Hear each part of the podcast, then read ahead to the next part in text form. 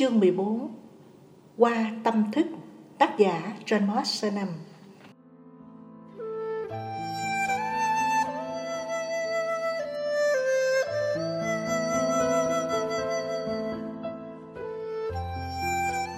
Trên Moss Nam, một nữ tu sĩ trẻ Hàn Quốc rất đặc biệt. Cô là người chọn nhạc cho Đài Phát thanh Phật giáo trong chương trình nhạc cổ điển. Ngoài ra cô còn tham gia chương trình giúp đỡ người khốn khó là một ca sĩ tài năng, thỉnh thoảng cô cũng tổ chức những buổi hòa nhạc rất được ưa chuộng. Tôi được chứng kiến cô giới thiệu một chương trình nhạc buổi chiều và cô tỏ ra rất thông minh, dí dỏm, đồng thời cũng đầy tâm linh. Đài Phát thanh Phật giáo Ba năm nay, tôi là người quản lý chương trình nhạc ở Đài Phát thanh Phật giáo. Khi còn rất trẻ, tôi đã yêu thích âm nhạc có năng khiếu sử dụng các nhạc khí và ca hát. Một khi đã bước chân vào ni viện, không còn cơ hội để sáng tác nhạc. Nhưng khi Đài Phát thanh Phật giáo ra đời, tôi muốn truyền giáo Pháp và giới thiệu âm nhạc đến mọi người. Đối với tôi, âm nhạc được kết nối với các cảm xúc tôn giáo, không nhất thiết phải là một tôn giáo nào. Chúng ta đã được sinh ra và đang sống. Vậy phải sống như thế nào? Sống làm sao để có thể thương yêu nhau? Tôi cố gắng chuyển tải những tình cảm băn khoăn này qua âm nhạc. Tôi muốn làm một ngọn đèn nhỏ tỏa sáng, và tôi thấy âm nhạc là một phương tiện thiện xảo mà tôi có thể sử dụng để chuyển tải tình thương yêu, lòng từ bi đến với mọi người. Thầy boso bảo rằng các kinh tụng phật giáo là những bài kệ từ tâm thức sâu thẳm của đức phật đó không chỉ là những lời được lặp đi, lặp lại. Đức phật đã dạy rằng lời nói là hoa của tâm và nhạc là trái của tâm. Ca hát là để bày tỏ rằng hoa đã rộ và quả đang chín tới. Các bản nhạc không phải chỉ là các âm thanh được cấu tạo bởi một ai đó. Tụng kinh là cách bày tỏ bằng âm thanh của cái tâm có ý hướng trở thành phật gặp Phật qua âm nhạc. Tôi tổ chức các buổi họp mặt âm nhạc trong sân chùa vì tôi muốn mang những âm nhạc tuyệt vời đến cho người yêu nhạc. Tôi muốn cho các cư sĩ tài gia thấy rằng bên trong các tu viện nơi Đức Phật hiện hữu không phải chỉ bằng cầu nguyện, đọc tụng họ mới được diện kiến Đức Phật mà còn bằng cả âm nhạc cổ điển. Đức Phật luôn xuất hiện trong trạng thái tâm an lạc tự tại Tôi rất hài lòng với các buổi họp mặt âm nhạc. Chúng giúp người ta cảm nhận được một niềm vui tràn đầy. Các Phật tử có thể học về âm nhạc, nhưng giữa các con số tôi cũng chen vào vài lời giải thích kinh điển. Tôi cố gắng truyền đạt thông điệp của Đức Phật, không chỉ bằng các Phật ngôn, mà cả trong các lời nói của Chúa Giêsu, Khổng Tử và Sô-rát. Đức Phật là một vị thầy đã sống 2.500 năm trước ở Ấn Độ. Nhưng qua bao thời gian đã có rất nhiều người đang cố gắng để sống như Phật. Theo gương họ tôi cũng hy vọng được dấn bước trên con đường trí tuệ và từ bi ấy. Được nghe về các kinh nghiệm của họ Ta có thể suy gẫm về cuộc đời, cân nhắc để sống sao cho thật tốt đẹp. Trong cuộc sống hàng ngày tôi muốn tặng cho mọi người một cái gì đó có thể mang đến cho họ hạnh phúc, an vui, khiến họ muốn chia sẻ tình thương yêu với mọi người. Làn gió mới Trong sân vườn nhà tôi có một loại cây. Vào mùa đông, lá cây cuộn lại rơi xuống cong queo. Quan sát việc này, tôi không hiểu tại sao lá cây lại héo rụng đi. Và tôi đem việc ấy hỏi bà tôi. Bà tôi bảo tất cả những gì được sanh ra rồi sẽ chết tôi luôn cảm nhận được sự đau khổ của sanh tử.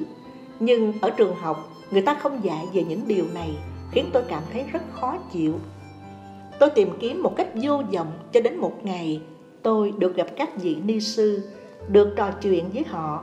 Tôi cảm thấy như có một làn gió mới vừa thổi qua, nên tôi quyết định được giống họ để trao dồi tâm thức và mang lại lợi ích cho người. Tôi đã thành một tu sĩ 16 năm nay. Tôi xuất gia năm 16 tuổi nên tôi làm thị giả cho một trưởng bối là người điều hành thiền đường. Mỗi sáng, mỗi chiều, bà dạy tôi ngồi thiền. Bà hy vọng rằng tôi sẽ sống ở thế gian để truyền bá giáo pháp rộng rãi và khuyến khích tôi giảng dạy cho giới cư sĩ ở khắp nơi trong nước. Bước chân ra xã hội, tôi nhận thấy mình cần phải học về công tác xã hội. Vì thế tôi vào đại học. Tôi rất thích công tác xã hội, nhưng cũng tha thiết muốn được hành thiền. Nếu tôi bỏ thời gian ngồi yên lặng thiền định trong núi, chắc là tôi sẽ hiểu, chứng nghiệm về tự ngã của mình tốt hơn. Nhưng điều đó, dưới một khía cạnh nào đó là ái dục. Vì thế tôi tự kiềm chế, dằn nén lòng ham muốn đó, để tự nhủ mình, hãy sống với một tâm thức luôn biết tu tập giữa những người khốn khó.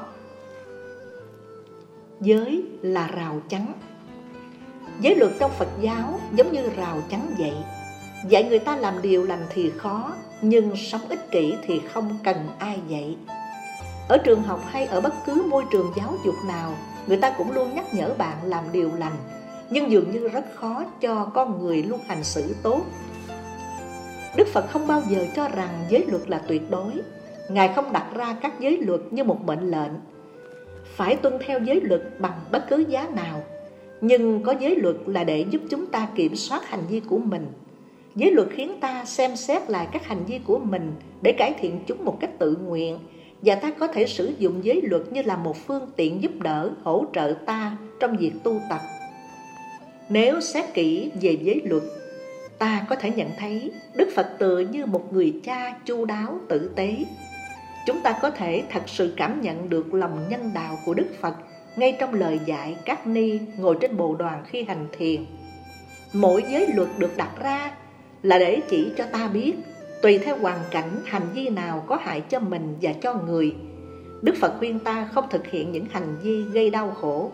Đấy là điều cơ bản của các giới luật, không gây đau khổ cho mình và cho người. Đức Phật thuyết rằng âm nhạc liên quan đến các giác quan. Chúng ta có thể dễ dàng và nhanh chóng đánh mất bản thân trong các cảm xúc, các nhiễm ô dẫn đến sự sao lãng.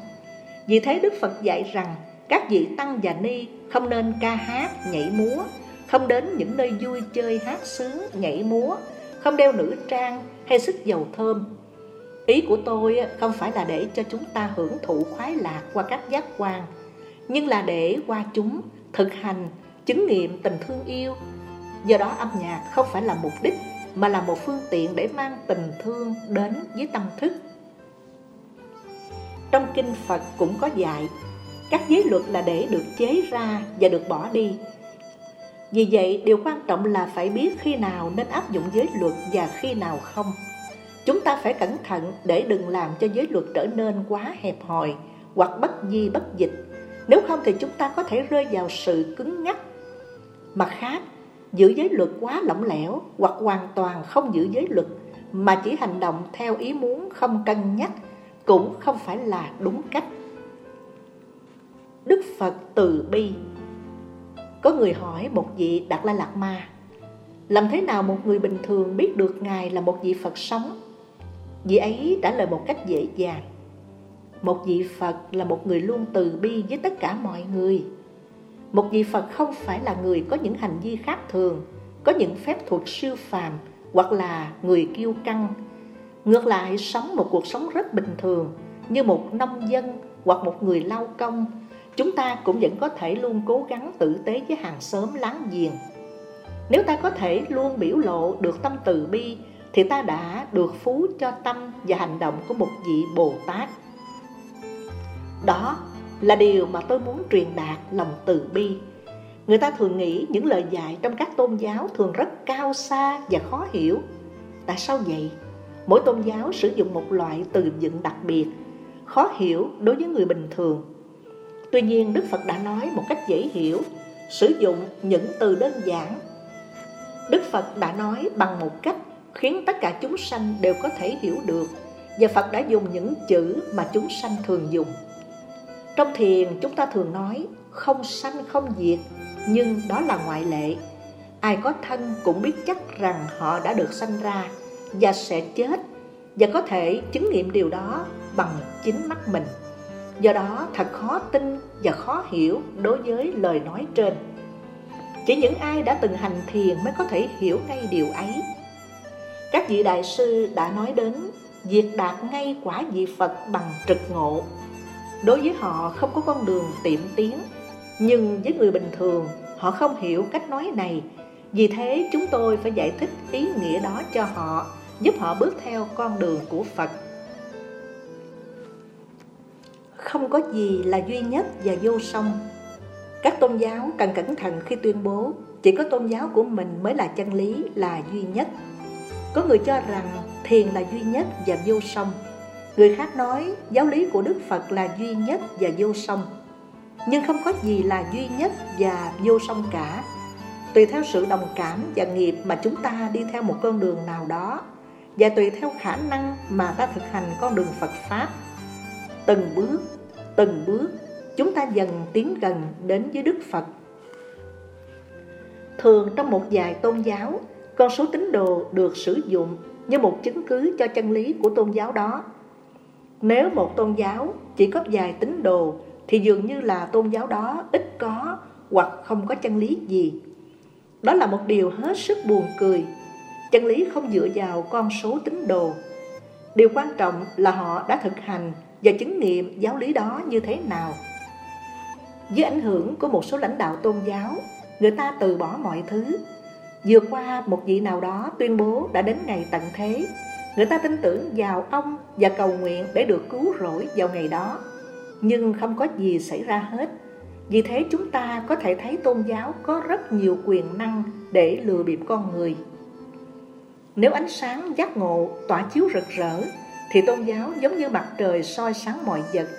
Nhưng nếu chúng ta sai lầm, Chúng ta giống như người mù có thể bị té chết trong hố thẳm vì mọi thứ đều đen tối. Đôi khi tôn giáo làm cho người ta sợ hãi bằng cách nói rằng họ cần phải tin vào Thượng Đế hoặc tin vào Phật. Nhưng Đức Phật dạy rằng tin vào tôn giáo như thế là sai lầm.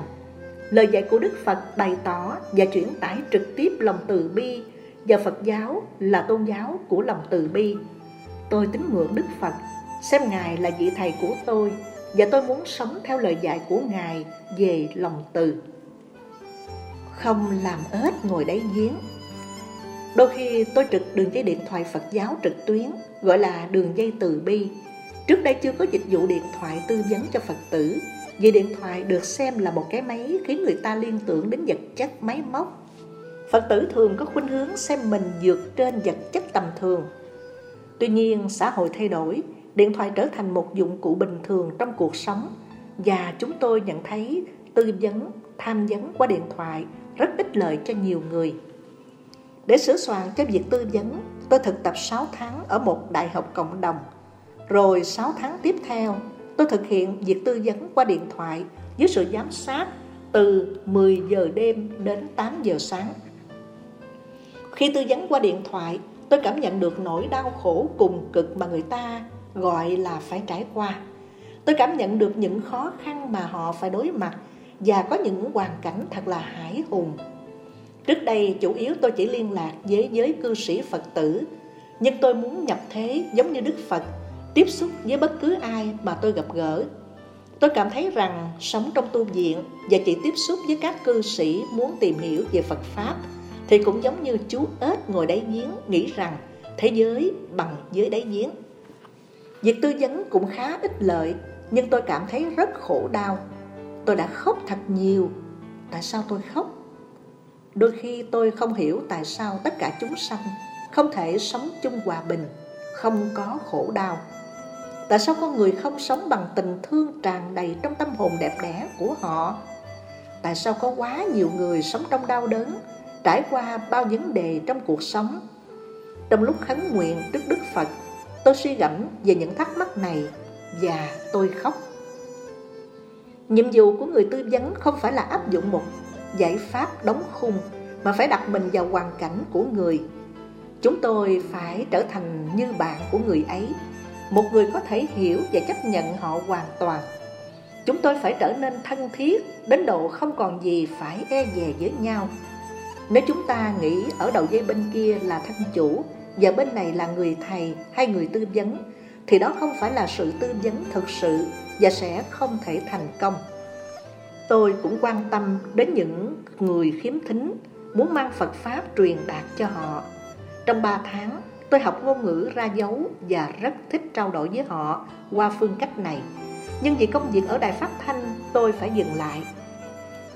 Giúp láng giềng đang gặp khó khăn. Mỗi thứ sáu trên đài phát thanh có một tiếng đồng hồ chương trình giúp láng giềng đang gặp khó khăn. Các tình nguyện viên tìm kiếm những người đang gặp khó khăn, tìm hiểu về hoàn cảnh của họ, rồi báo cáo lại trong chương trình này. Chúng tôi được nghe tiếng nói của người gặp khó khăn khi họ kể lại hoàn cảnh cũng như yêu cầu được giúp đỡ của họ. Qua chương trình, những người muốn giúp đỡ gọi đến cho chúng tôi.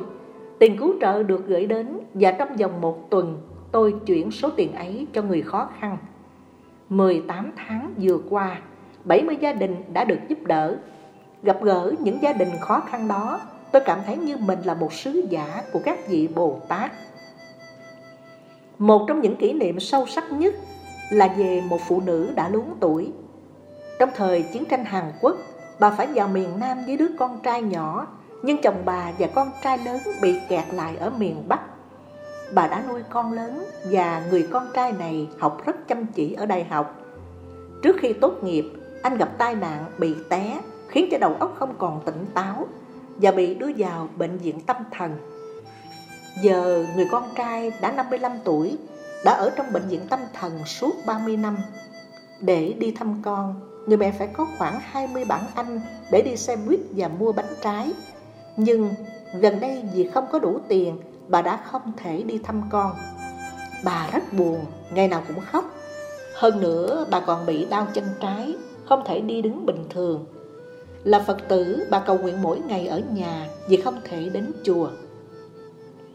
Qua chương trình giờ giúp đỡ, chúng tôi đã đến thăm và giúp đỡ bà. Có tài xế taxi đã đề nghị chở bà miễn phí để bà có thể thỉnh thoảng đi thăm con. Và nhờ vào sự viếng thăm thường xuyên của bà mẹ, người con trai đã thuyên giảm bệnh. Sau khi được giúp đỡ qua chương trình này, người mẹ đã nói với tôi, trên thế gian này không có gì xảy ra mà không có lý do. Cần phải nhớ điều đó, nhất là đối với những người hay khi dễ kẻ khác hoặc không giúp đỡ người nghèo khó, đau khổ. Có cái gì tôi muốn chia sẻ cái đó với người đang cần, những người khó khăn hơn tôi. Khi người mẹ này nhận được một bát cơm hoặc thức ăn gì đó, bà liền chia sẻ với những người già khác trong xóm. Khi chúng tôi cho bà tiền, bà không giữ lấy cho riêng mình, mà cùng chia sẻ với người khác. Mỗi ngày bà đều dậy từ 3 giờ sáng, cầu nguyện Đức Phật và ngồi thiền. Khi được gặp những người giống như bà, tôi tràn đầy niềm vui, cảm thấy công việc của mình cũng có ích lợi. Tôi vui mừng vì cả hai chúng tôi đều có duyên lành với Đức Phật và duyên nghiệp ấy đã đưa chúng tôi đến với nhau. Làng sen Một câu chuyện khác cũng gây nhiều xúc động cho tôi là câu chuyện về một người đàn ông khuyết tật rất nặng. Anh bây giờ đã 37 tuổi, bị bại liệt từ lúc 3 tuổi. Từ lâu anh đã không thể sử dụng phần thân dưới và chỉ có thể di chuyển trên một chiếc xe gỗ nhỏ. Cha mẹ anh đã qua đời, để lại anh và ba anh em nữa một người em khác cũng bị khuyết tật và đã chết. Hai người còn lại đã rời bỏ gia đình. Từ đó, anh không biết gì tin tức về họ. Trong bao năm, anh đã sống trong một khoảng không gian nhỏ bé, Chỉ vừa đủ để ngồi bán báo. Anh thường để dành cho đến khi có đủ một số tiền, Rồi anh gọi taxi, Phải trả tiền gấp đôi vì sự khuyết tật của mình đến thăm mộ mẹ, Cúng ít thức ăn và cầu nguyện. Trước căn liều nhỏ của anh có tiệm bán bánh của một cặp vợ chồng Phật tử trẻ. Tám năm nay, họ luôn giúp đỡ, chia sẻ thức ăn cho anh. Rồi, người ta quyết định làm đường lớn hơn, nghĩa là căn lều của anh phải bị tháo dỡ và anh không biết phải đi về đâu. Chúng tôi nghe được câu chuyện của anh và sau khi kêu gọi giúp đỡ trên đài, chúng tôi nhận được 800 bản Anh Chúng tôi cố gắng tìm chỗ ở cho anh qua sở xã hội và các dịch vụ giúp người khuyết tật, nhưng không nơi nào nhận anh vì anh không có nguồn lợi tức thường xuyên và bị khuyết tật nặng. Tuy nhiên, ở một tỉnh miền Đông Bắc có một nơi gọi là làng sen do một vị sư Phật giáo thành lập để giúp đỡ mọi người khuyết tật, vô gia cư và người bệnh tâm thần. Vị sư vừa là cha vừa là mẹ của tất cả họ. Cuối cùng chúng tôi nhận được điện thoại của nhà sư bảo chúng tôi hãy đem anh đến và sư sẽ chăm lo cho anh ấy. Vào mùa thu hoạch, khi người Hàn Quốc đi tảo mộ tổ tiên, vị sư lại đưa anh đến từ Jetson đến Incheon, một chuyến đi xa để anh cầu nguyện nơi mộ mẹ anh, sau đó lại đưa anh trở về chùa. Ánh sáng trong bóng tối Mỗi sáng tôi thức dậy sớm, thực tập hít thở trong vòng 20 phút, rồi tụng kinh trước bàn thờ Phật. Sau đó tôi quán tưởng làm thế nào để nói lời chân thật, đúng sự thật bằng cách quán chiếu về ý nghĩa của các bài kinh. Trước khi kết thúc, tôi đọc một chương kinh Phật vì tôi muốn truyền đạt, diễn tả ý nghĩa và lời nói Đức Phật hơn là ý nghĩa và lời nói của tôi. 7 giờ tôi đến đài phát thanh, một ngày làm việc của tôi luôn bận rộn, đôi khi tôi về trễ khoảng 8-9 giờ tối. Dù rất mệt mỏi, mỗi tối tôi vẫn tụng kinh và lại Phật. Vì thầy của tôi, sau đó tôi quán xét về những việc đã làm trong ngày, hành thiền, đếm hơi thở vào ra trong 20 phút trước khi đi vào giấc ngủ. Tôi sắp xếp việc hành thiền vào buổi sáng và buổi tối như một cách để nối cả một ngày cho việc thực hành tâm linh của mình. Trong thế giới này, giữa bao đau khổ, chúng ta vẫn có thể tìm thấy hạnh phúc giống như trong bóng tối ta vẫn có thể thấy ánh sáng. Trong những nỗi đau khổ cùng cực, vẫn có nhiều người sẵn sàng chia sẻ hạnh phúc của họ. Nghĩ về các số tiền đã quyên góp được, tôi thấy nhiều người đóng góp không kể đến hoàn cảnh của họ, không phân biệt giữa họ và người. Đối với tôi, điều đó còn hơn cả bạc tiền. Tôi thấy những sự đóng góp từ thiện này là do lòng chân thành và hảo tâm của con người. Đối với người không có nhà cửa, chúng tôi cố gắng tìm cho họ một chỗ ở. Đối với người cần được phẫu thuật, chúng tôi giúp họ được giải phẫu. Đối với trẻ mồ côi, chúng tôi giúp tiền học phí và cố gắng làm tròn bổn phận cha mẹ đối với chúng. Chúng tôi cố gắng giúp đỡ những người khốn khó nếu Đức Phật còn tại thế, Ngài cũng sẽ làm như thế.